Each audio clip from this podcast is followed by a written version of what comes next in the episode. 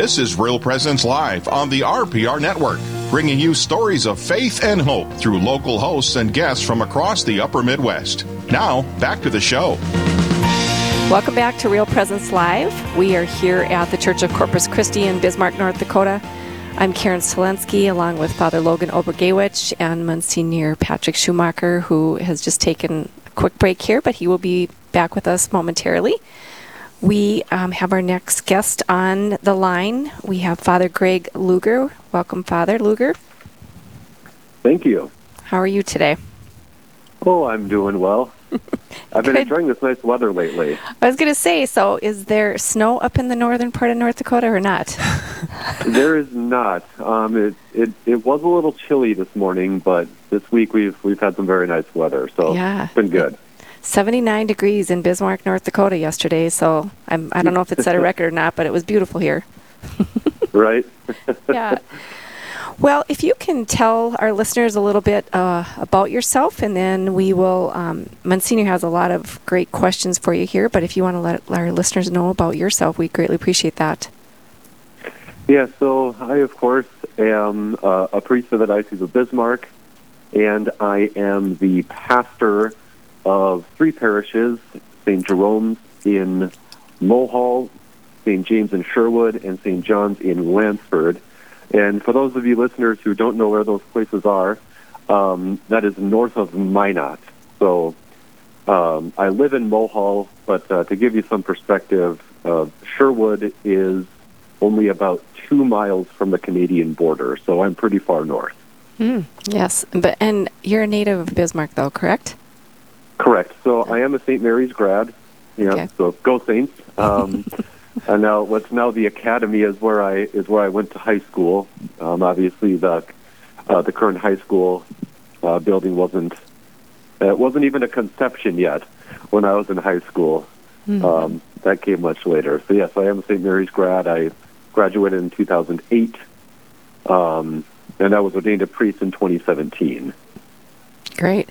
You know, um, and I just have to do a shout out to your dad, Mike. Um, they, as part of the Knights of the Columbus for the Ascension Parish, they did a um, pancake breakfast last weekend for Real Presence Radio. So we greatly appreciate they that did? support. Yes, and it was very well attended. Um, we're just excited, and they are doing a table as well at the banquet. So we're we're very blessed to have that. So wish him thank you if he's not listening to you today. Okay. Wonderful. You know, what? I think I actually forgot, forgot to tell him that I'm on the radio today. oh well, we'll have to tell him to listen to the podcast. So yeah. Father, yeah. Father Greg Luger, good morning. Monsignor Schumacher here. How are you? I'm doing well, Monsignor. It's great to hear you. We we chatted on the phone briefly yesterday, and I forgot to I forgot to mention you were going to be on my show. So it's That's great right. to I have was you. thinking about that. It's Oh, great to it's great to have you. So, uh, ha- have you uh, spoken about who you are, Father, yet, Yes. and where you're from, Yep. and our great time together at St. Wenceslas? Right? You were assigned to me for a summer. Yep, I did forget to mention that. So, Well, yes, I was assigned to Mon- uh, to Monsignor Schumacher back when uh, he was still pastor of St. Wenceslas. Spent a summer with him. It was a great summer. Um, you know, plenty of uh, good walks with his dog, and uh, many other great uh, other great experiences. And you know, working with uh, the church renovation project there. Uh, it was a good summer. So and you and you burnt out one of my mixers. I did do that. That was the first day I got there. Uh, you were uh, you, you had some kitchen details. So we're, we're talking we're we're talking about rites of the Catholic Church, okay? And um, many people don't understand, uh, you know, the word rite, R I T E, and then we're going to talk about the different rites of the church here. But first of all, what what is what is a rite? Yeah, so generally speaking, um, rite is used kind of in two different senses within the church. Uh, first of all, we can talk about like the individual rites of our own rite, if you will. So we have uh, various liturgical traditions. We have, for example, the uh, the Latin tradition, or we would say like we are Roman Catholics, but we also have the Ukrainian rite, the Chaldean rite, the Byzantine rite. And so these rites are different liturgical traditions within the Universal Catholic Church who are who are all in union with the Pope.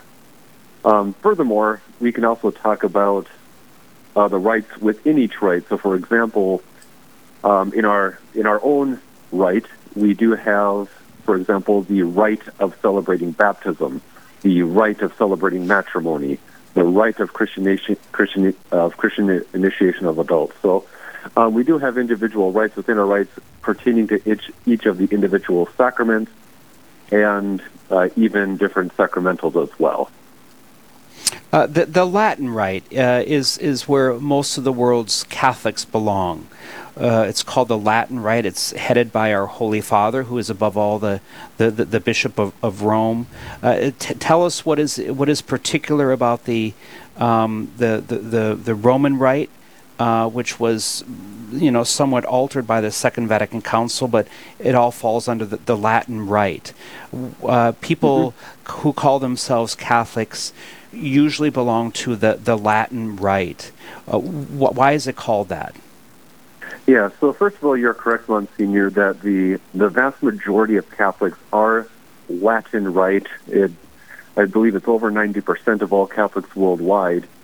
Um, now, our liturgical tradition uh, did arise in Western Europe, specifically in Rome. And so our liturgy uh, was the liturgy that was being celebrated within the city of Rome by the Holy Father, and uh, over time it spread to all of Europe and was promulgated uh, by the Pope in all of Western Europe as well.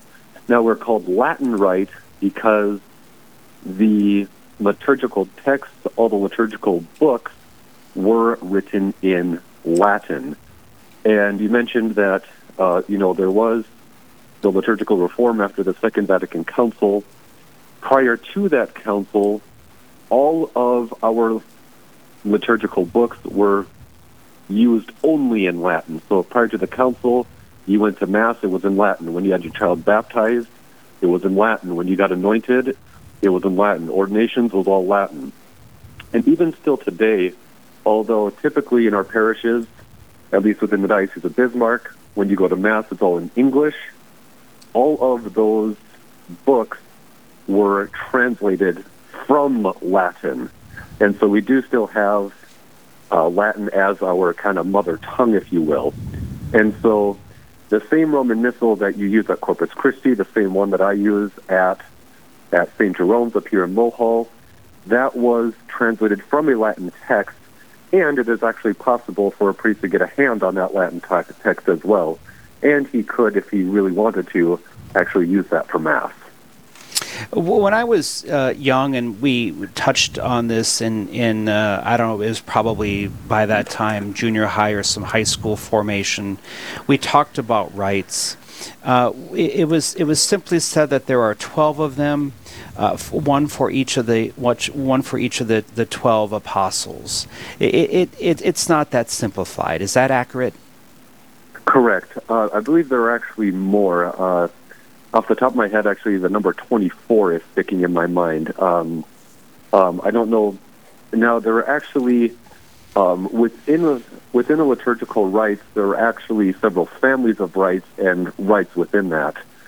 Um, we do actually have, they're not very big. Uh, there are, are actually other Latin rites in the church. Um, you can find the Mozarabic rite in Spain. Uh, you have to go to the cathedral in Toledo to find that mass. Uh, you could talk about the Ambrosian rite in Milan. Correct. But then you could talk about the various uh, Byzantine traditions, uh, so there's like the Ukrainian Greek Catholic Church. Um, there's just the Byzantines, which would come from from Greece. There's you know there's the Syro Malabar out in India. There's the Chaldeans from Iraq, and so um, yeah, the the rites of the Catholic Church are many. Let's talk about the Ukrainians for a moment. Uh, we we mm-hmm. have uh, in in our area here of Western North Dakota, we have uh, Ukrainian uh, Ukrainians, uh, and we have the uh, the Divine Liturgy. Uh, talk mm-hmm. about talk about the, the, history of of the Ukrainian rite, uh, and then this um, we may have to take a short break here. Then we're going to talk mm-hmm. about as as as Catholics which rite can we attend. Uh, but the, the, mm-hmm. the, Ukrainians are are now um, in line with with with the Holy Father, which is the key as to whether or not we can attend att- uh, attend a rite. It, it's it's their adherence to to the the primacy of the Pope uh, as, mm-hmm. as, as, as pontiff. But uh, the history of the Ukrainians, who are mm-hmm. they, where they come from, and why, why is their, quote, mass different? Yeah, so the Ukrainians, um, yeah, as you mentioned, Monsignor, we do actually have uh, several Ukrainian rite Catholic churches in western North Dakota, one in Minot, one in Wilton, and a couple in Belfield. And they are one of the Byzantine rites.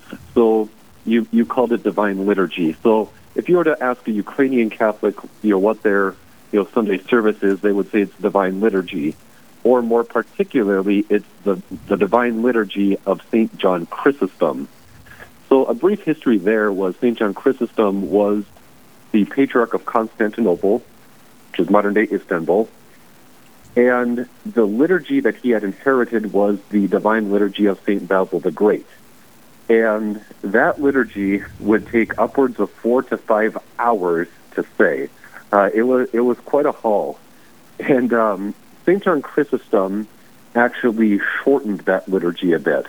Um, now it is actually still a bit longer than our mass might take, you know, two two and a half hours to complete, but he is the one that did write that liturgy.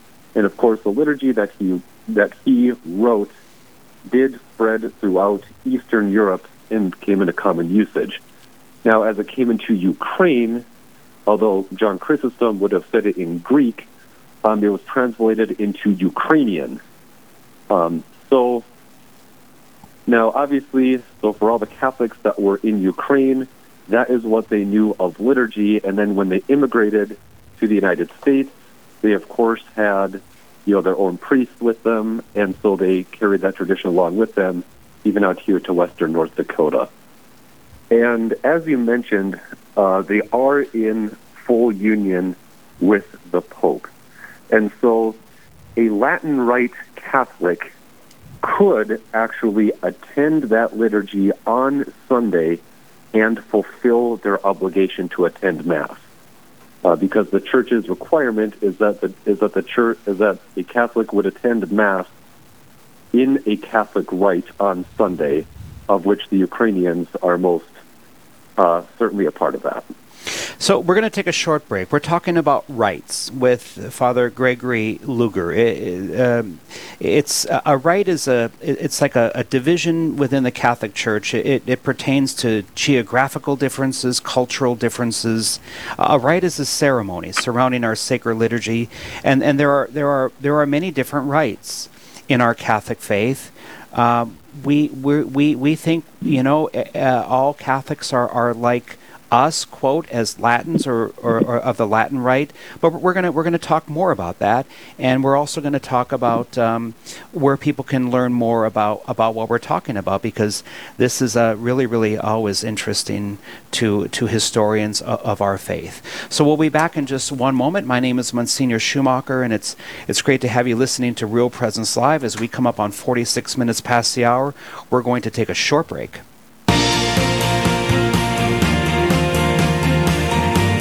Stay with us. There's more Real Presence Live to come on the Real Presence Radio Network.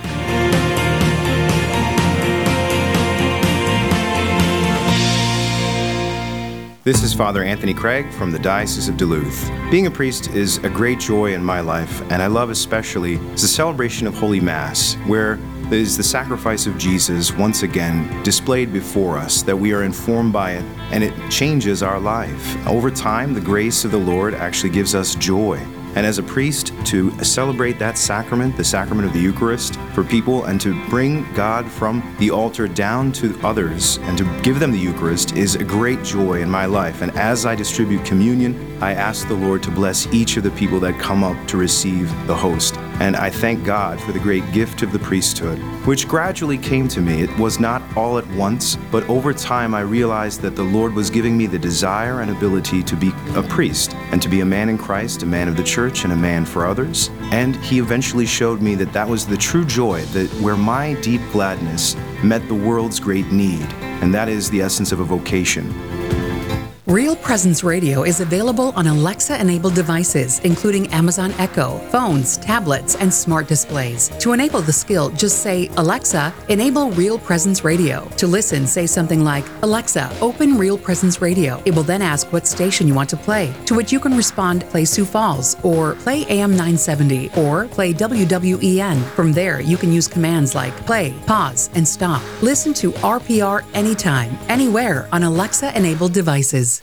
This is Mrs. Graham, the third grade teacher here at St. Philip's Catholic School in Bemidji, Minnesota. Please join us in prayer. Father, Son, Holy Spirit, Amen. Hail Mary, full of grace, the Lord is with thee. Blessed art thou among women, and blessed is the fruit of thy womb, Jesus. Holy Mary, Mother of God, pray for us sinners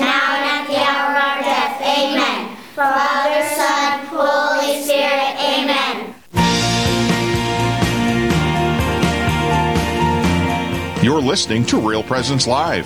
Now, back to more inspirational and uplifting stories and a look at the extraordinary things happening in our local area. Heard right here on the RPR Network. All right, uh, Father Greg Luger is my guest, and he is a good historian in many ways.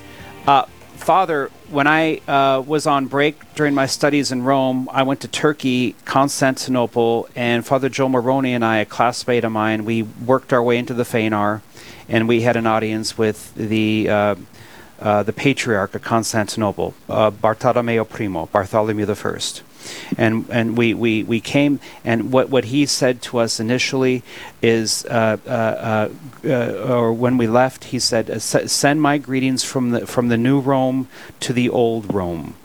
tell people why he said that. Yes, so the Patriarch of Constantinople, he is, uh, you know, basically the the the main bishop of the Greek Orthodox Church. So the Orthodox, uh, they are, first of all, they have valid sacraments. So when they celebrate divine liturgy, um, that is truly the Eucharist that shows up. Uh, they have valid confession, valid holy orders, etc. Now, the Patriarch of Constantinople, uh, he that that was actually one of the five patriarchal sees in the early church, which were Rome, Constantinople, Jerusalem, Antioch, and Alexandria. And of course, uh, the Bishop of Rome, being the successor of Peter, was primary among them. And then, for some historical reasons, uh, Constantinople was the number two guy. Um, now, what had happened, there's a number of things here, wherein the emperor had actually moved the seat of government from Rome to Constantinople. Uh, that was actually Constantine who did that uh, uh, formerly Byzantium. Constantine liked to name things after himself. So he had Constantinople. His three sons were Constantius, Constantine, and Constans. Um, I don't know if maybe Constantine had a little bit of pride, but but anyway, uh, for that reason, uh, the Patriarch of Constantinople began to rise in prominence, and so because of the presence of the emperor, it started to refer to itself as New Rome. Now, this actually started to lead to some controversy within the church, wherein uh, certain patriarchs were maybe starting to see think that they were the new head of the church as opposed to the bishop of Rome. Now, there were there are many reasons as to why this next thing happened, but uh, the there was a great schism in 1054, wherein uh, the the Patriarch of Constantinople was excommunicated, and he responded in kind to the Pope. Now, I I could get further and further into those details as to why that happened. That's a bit of a longer story. Um, but anyway, there was a schism in 1054 between uh, the Pope and the Patriarch of Constantinople, and unfortunately, uh, they have been in schism ever since. And so, uh, uh, that is, uh, but that is, you know, to answer your question, Monsignor, that is why Good. he referred to himself as the New, Ro- New Rome. Please send our greetings to the Old Rome. Uh, I have a question that one of my students asked me is when we talked about rites, uh, she asked, How do we know if we can uh, uh, receive the sacraments from, from a rite? And I, I, I introduced them to the phrase ubi Petrus ibi ecclesiam. Ubi Petrus, where Peter is, ibi ecclesiam, there is the church. Explain that as as a as as a discernment tool as to whether we can receive sacraments in a particular rite. Yeah, so basically, uh, what that uh, phrase is saying, Monsignor, as you're, you yourself are most certainly aware, is that basically it's saying that um, any church that is under the authority of the Pope is a legitimate Catholic church.